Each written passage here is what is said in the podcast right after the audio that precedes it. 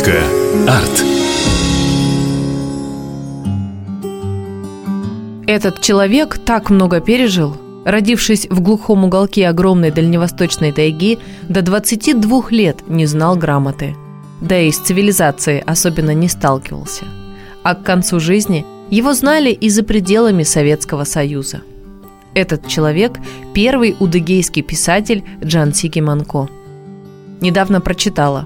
Творчество одного из сынов народа Удэ не получило до настоящего времени развернутой и всесторонней оценки, не нашло адекватной ему интерпретации, хотя оно вбирает в себя национальный опыт и связано с русской художественной традицией. Может и так, но все же знают и любят дальневосточники искренние рассказы и трогательные песни этого автора. Он открылся миру благодаря переводчику и неутомимому исследователю Юлии Алексеевне Шестаковой. Она услышала Экиманко зимой 1944 года, когда собирала для газеты «Тихоокеанская звезда» материалы о таежных охотниках. Оказалось, что в селе Гвасюги, национальном центре, жители пели песни, сочиненные Джанси, а в школе дети читали его стихи, и все говорили, что у лесного охотника есть талант. В этот талант поверила и Шестакова, и хабаровские писатели. Кимонко поддержали, и, что самое важное на тот момент, перевели на русский. Его смогла читать вся страна. Джанси Кимонко родился в семье охотника в селении Гвасюги в декабре 1905 года. Получил систематическое образование, кстати, среди немногих в ту пору. В 1928-м учился в Хабаровском техникуме народов Севера, а в 1934-м на 2 года уехал на учебу в Ленинград. Все это с поддержки государства. Советская власть стремилась как можно быстрее включить народы, населяющие огромную территорию, в единое культурное пространство, чтобы врачом, инженером, учителем, писателем мог стать любой, независимо от происхождения. Джанси Кимонко предложили остаться на Западе, работать, продолжить обучение, но он не захотел.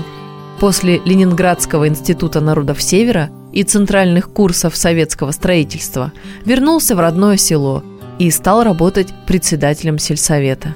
Интересно, что имя Джанси означает «бедняк».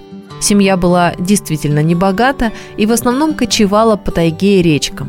Там Кимонко и начал сочинять свои первые песни, посвящая их тайге, рекам, животным и, конечно, родным. Он сочинял и запоминал, не записывая. Свой первый рассказ «Бата» он написал позже, в 1926-м, уже во время учебы в Ленинграде. И впоследствии это произведение войдет в повесть «Зарево над лесами». Ну, он создавал его для конкурса. Издательство «Художественная литература» объявило творческое состязание на лучшее художественное произведение. Авторов северян, конечно.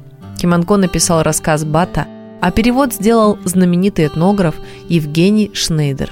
Этот выдающийся ученый в те годы изучал удыгейский язык и проводил работу по экспериментальному исследованию фонетической системы. И Джанси Кимонко стал одним из главных его консультантов. Вместе с несколькими учеными-североведами они создали первый словарь удыгейско-русского языка и самый первый учебник.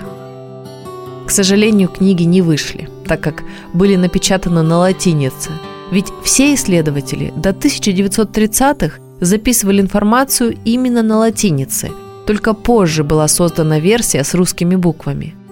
Рассказ «Бата» на конкурсе занял 2-е место, но все равно остался незамеченным.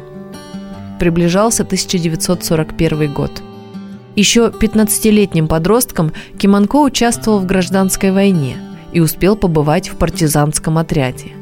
И в Великую Отечественную он вступил в ряды армии, хотя имел отвод от службы. Позже участвовал в боях против Японии. А после окончания войны вернулся на пост председателя сельсовета, где и проработал до 1949 года. Тогда же заканчивал свою знаменитую книгу «Там, где бежит Сукпай» о жизни удыгейского народа. Конечно, ее взялась переводить Юлия Шестакова, но вышла книга уже после смерти автора. О ней писали так. В ряду многообразных проблем, поставленных в повести «Там, где бежит Сукпай», особо значимыми являются драматизм путей национального возрождения коренного народа и духовная культура детства удыгейского ребенка, его взросление, познание мира и принятие всего окружающего. Джанси Кимонко ушел из жизни как истинный сын тайги в борьбе с огромным медведем во время охоты. Через год вышла его книга «Там, где бежит Сукпай», и навсегда сохранила имя автора, его легкий слог и саму историю. Непременно найдите время и почитайте это удивительное произведение. Точка. Арт.